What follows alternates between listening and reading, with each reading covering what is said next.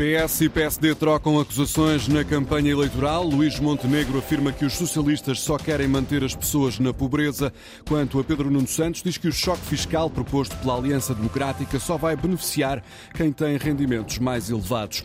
O Ministério da Saúde acredita que será possível acabar com a falta de médicos de família daqui a apenas dois anos. A data consta de uma projeção feita pelo Ministério de Manuel Pizarro. A China e a França condenam o ataque israelita que fez mais de uma centena de mortos na faixa de Gaza eram civis que estavam a tentar aceder à ajuda alimentar. Coimbra e Faro acordam com 8 graus, o Porto e Lisboa com 10, o Funchal e Ponta Delgada com 12. Esta é a edição 18 na Antena 1 com Frederico Moreno. Luís Montenegro diz que o projeto do PS é manter as pessoas na pobreza. O líder do PSD considera que a estratégia dos socialistas implica que a população fique dependente do Estado. Ideias transmitidas no Numeral num jantar-comício em Orem, no distrito de Santarém. O discurso foi de quase meia hora. Houve em Portugal socialismo a mais nas últimas três décadas. Não há dúvida sobre isso. 28 minutos para Luís Montenegro sintetizar o programa eleitoral da AD num jantar comício com mais de 1.800 pessoas. Palavra do chefe de sala em Orem, distrito de Santarém. Que bela sala, que bela mobilização. E depois, alvo afinado, se Pedro Nuno Santos criticou o jornalismo e as decisões editoriais, Montenegro... Esta candidatura não se distrai a pensar na capa do jornal ou na abertura do telejornal. E no Palanque, com um pescar de olho à direita. Eu não aceito um país onde muita gente que trabalha chega ao fim do mês e tem menos dinheiro do que muita gente que não trabalha. Este princípio é fundamental para termos uma sociedade justa. O que não significa, garante Montenegro, que vá cortar subsídios. Eu não quero dizer que vamos tirar a quem não trabalha porque não tem oportunidade, porque não consegue, porque está mais vulnerável, aquilo que nós lhes podemos dar em termos de solidariedade. Depois, o líder da AD falou de um projeto, o socialista. Manter as pessoas na pobreza para elas ficarem dependentes das ajudas do Estado e tirar partido daquilo que é a utilização dos recursos que são de todos nós. Assim, Montenegro a vincar que o PS precisa da pobreza. Nós somos capazes de fazer muito mais do que aquilo que o Partido Socialista diz que é capaz de fazer e muitíssimo mais do que aquilo que fez nos últimos anos. Muitíssimo mais rematou. Críticas de Montenegro ao PS. Pedro Nuno Santos diz que o choque fiscal proposto pela Aliança Democrática é, na verdade, um cheque fiscal que vai beneficiar quem menos precisa. O líder do PS esteve ontem à noite em Porto Alegre, num comício onde fez um discurso dirigido, sobretudo, aos mais jovens. Pediu-lhes que não se deixem enganar pelas promessas da direita. O projeto liberal que o PSD nos traz é descurar o apoio à maioria esmagadora dos jovens em Portugal quando nós precisamos de recursos para investir na habitação, na educação, nos transportes públicos, nós precisamos que esses recursos não sejam destruídos só porque se quer uma aventura fiscal para passar um cheque fiscal aos de cima, deixando o resto da população desprotegida. Quando a direita apresenta uma aventura fiscal, é puxar o cobertor para os de cima, deixando os pés descobertos à maioria dos jovens em Portugal. Que nenhum jovem se deixe enganar. Neste discurso, o líder do PS quis também dar destaque à cultura, garantiu que com os socialistas no governo o setor não será votado ao abandono. André Ventura acusa os outros partidos de tentarem isolar o Chega. Num jantar comício na cidade da Guarda, o líder do partido de extrema-direita afirmou que vale tudo para tentar deixar o Chega de fora de uma solução política para o país. Cláudia Almeida. André Ventura virou à esquerda para atacar. Estamos a correr com esta escardalhada toda. É isso mesmo. Primeiro, o livre. Eu não sei o que é que o PSD e a Iniciativa Liberal têm a dizer sobre umas conversas com o livre, que defende coisas, enfim, tão extraordinárias como as renacionalizações de uma série de empresas, que defende que a semana deve ter quatro dias de trabalho, que deve haver rendimentos de inserção para todos, quer trabalhem, quer não trabalhem. Depois, o Bloco de Esquerda. É a expressão do que é a extrema-esquerda em Portugal é a maior burla que há. Que é, ai os pobrezinhos, ai os pobrezinhos, ai os pobrezinhos, mas não eu.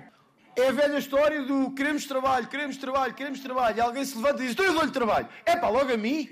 Estão aqui tantos a pedir trabalho, não é? Esta gente, a Mariana Mortágua, estes que defendem o ensino público e têm os filhos na escola privada, ou que vão aos hospitais privados e estão sempre a dizer mal dos hospitais privados. Isto é a expressão da nossa extrema-esquerda. E, por fim, o PS. O que não iria por esse país fora. Mas como é António Costa e o PS, ah, houve precipitação da justiça, ah, houve erros, ah... Se fosse o Chega, éramos uns bandidos do pior e que não fazia mais sentido. O PS, se tivesse vergonha na cara, não se candidatava a estas eleições. Mas como não tem, como nunca terão, e na verdade desde o 25 de Abril nunca tiveram, então vamos vencê-los nas urnas no dia 10 de março. Eleger um deputado é o objetivo do Chega na Guarda. Partido que esteve ontem num jantar comício nesta cidade. Estes e outros sons das, eh, da campanha rumo às legislativas podem ser ouvidos no jornal Vamos a Votos, aqui na emissão da Antena 1, às nove e meia da manhã e também às cinco e meia da tarde. A partir de hoje, quem precisar de uma declaração de baixa médica já não necessita de fazer o pedido ao médico de família. Os serviços de urgência dos hospitais públicos e privados passam a ter também esta competência. A mudança decorre de um decreto-lei aprovado em dezembro do ano passado, que altera os serviços competentes para a emissão do certificado de incapacidade temporária para o trabalho. Vai ficar resolvido em apenas dois anos o problema da falta de médicos de família em Portugal, é pelo menos o que indicam as projeções do Ministério da Saúde reveladas hoje pelo Jornal Público. Este ano ainda se vai registrar um pico no número de reformas de médicos, mas o governo mostra-se confiante, Rita Fernandes, em relação à contratação de médicos mais jovens. Há nesta altura mais de 2 mil médicos a fazer a especialidade Unidade de Medicina Geral e Familiar e são eles que vão compensar as saídas dos médicos que querem reformar-se. Os números são avançados pelo Jornal Público, que pega nas projeções do Ministério da Saúde até 2030. Este ano, ainda vai haver um pico das reformas dos médicos de família, mas no próximo, em 2025, o problema começa a resolver-se. Em 2026, não só todas as pessoas em Portugal terão médico de família, como pode haver médicos de família a mais. É o que arrisca a análise do Jornal Público. No ano passado, reformaram-se mais de 400 médicos de família, o maior número dos últimos seis anos. São cálculos do Ministério da Saúde. Depois de anos de carência, o país deverá conseguir atingir em breve o objetivo de dar um médico de família a todos os portugueses. Está dominado o incêndio que deflagrou esta madrugada numa sucata em Sines. O alerta para o fogo na Valor Sines, no Parque Industrial, foi dado por volta das três da manhã. O incêndio já está dominado, ficou dominado há cerca de uma hora. No terreno continuam 25 bombeiros. Não há alívio para o planeta. As emissões globais de dióxido de carbono relacionadas com a produção de energia atingiram um novo recorde durante o ano passado, é o que indica um relatório da Agência Internacional de Energia. Este aumento da emissão de gases com efeito de estufa deveu-se, por um lado, ao crescimento de, da economia chinesa e também às situações de seca que afetaram vários países durante o ano passado e que provocaram uma diminuição na produção hidroelétrica. A China condena de forma veemente a morte de civis na faixa de Gaza, em concreto o ataque junto a um caminhão de ajuda humanitária que provocou mais de uma centena de vítimas mortais. Também Emmanuel Macron se mostrou indignado com as imagens de civis a serem atingidos a tiro por soldados israelitas. O presidente francês reforçou o apelo a um cessar-fogo no Médio Oriente. Paris já veio pedir uma investigação independente a este caso, um apelo que também já foi feito por António Guterres, secretário-geral das Nações Unidas. I was shocked to know that uh... Fiquei chocado ao saber que, em mais um episódio da guerra em Gaza, uma centena de pessoas desesperadas por receber ajuda humanitária foram mortas. Acho que uma situação deste tipo deve exigir uma investigação independente e efetiva para perceber como é que isto foi possível e quem foi responsável. Ao mesmo tempo, temos mais de 30 mil mortes reportadas em Gaza desde 7 de outubro. É um número sem precedentes de civis mortos num conflito desde que sou secretário-geral da ONU. Palavras do líder da ONU, também o chefe da diplomacia portuguesa João Gomes Cravinho reagiu com choque à morte de mais de uma centena de civis que aguardavam por ajuda humanitária em Gaza. Foram abatidos a tiro por tropas israelitas, é o que diz o Hamas. A Procuradora-Geral da República interpreta como um ataque as críticas de que tem sido alvo durante os últimos meses. Lucília Gago considera que o Ministério Público está mesmo a ser alvo de tentativa de intrusão ou condicionamento por parte do poder político.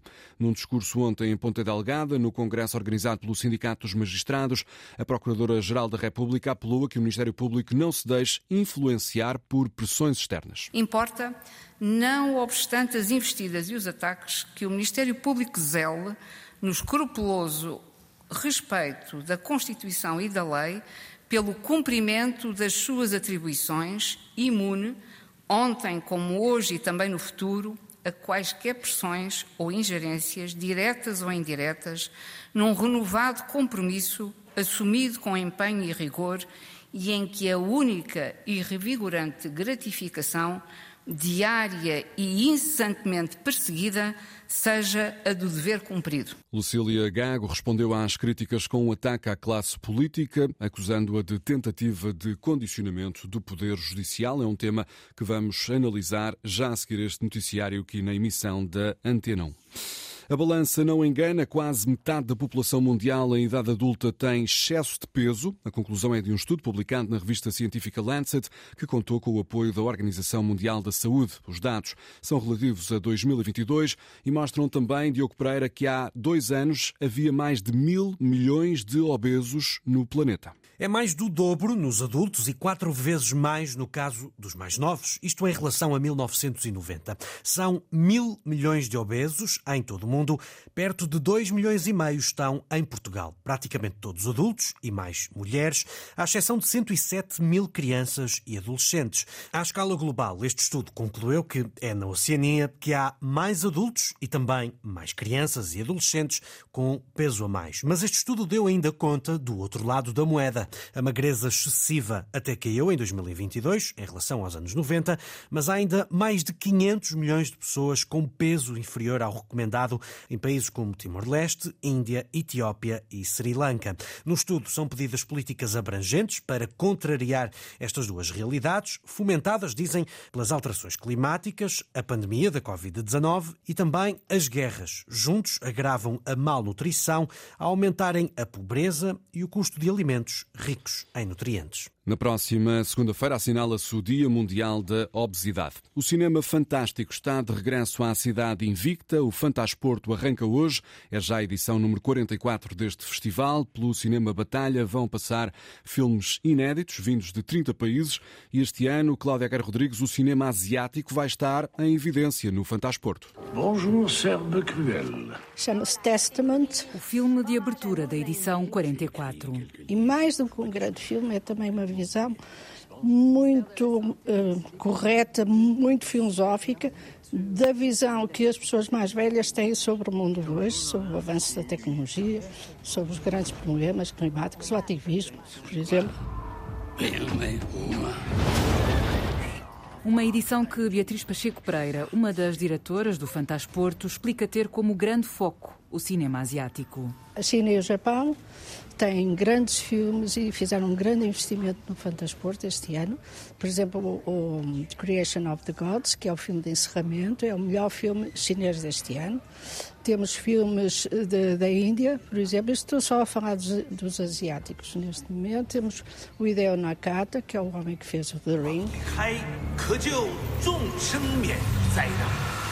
Mas o mapa do cinema que vai estar nos ecrãs do Batalha estende-se até a Europa e a América do Norte. Temos uh, 18 antestreias mundiais e temos também a antestreia mundial de um filme uh, americano, mas feito por um europeu, chamado Heartstrings, que tem uma particularidade muito interessante que é vai trazer os seus uh, atores principais.